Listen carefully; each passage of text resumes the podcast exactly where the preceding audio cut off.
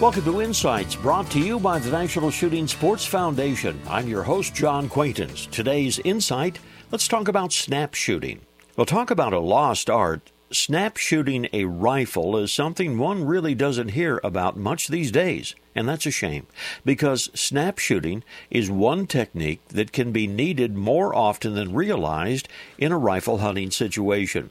Now, it doesn't matter whether one is hunting from the ground or a tree stand, deer or other game tend not to stand still when you're getting yourself in just the right position before you fire. Snap shooting is simply spotting the target, raising the rifle into shooting position, and quickly aiming, then pulling the trigger. It happens in a flash. If done properly, it can mean the difference between success and failure. Now, with snap shooting, practice is, well, practice is everything.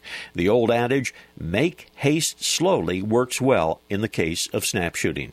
Start off slowly, learn the technique, and then increase the speed. The art of snap shooting is routinely noticed by shotgunners and practiced by them as well, as they tend to make the transition to rifle snap shooting without much difficulty.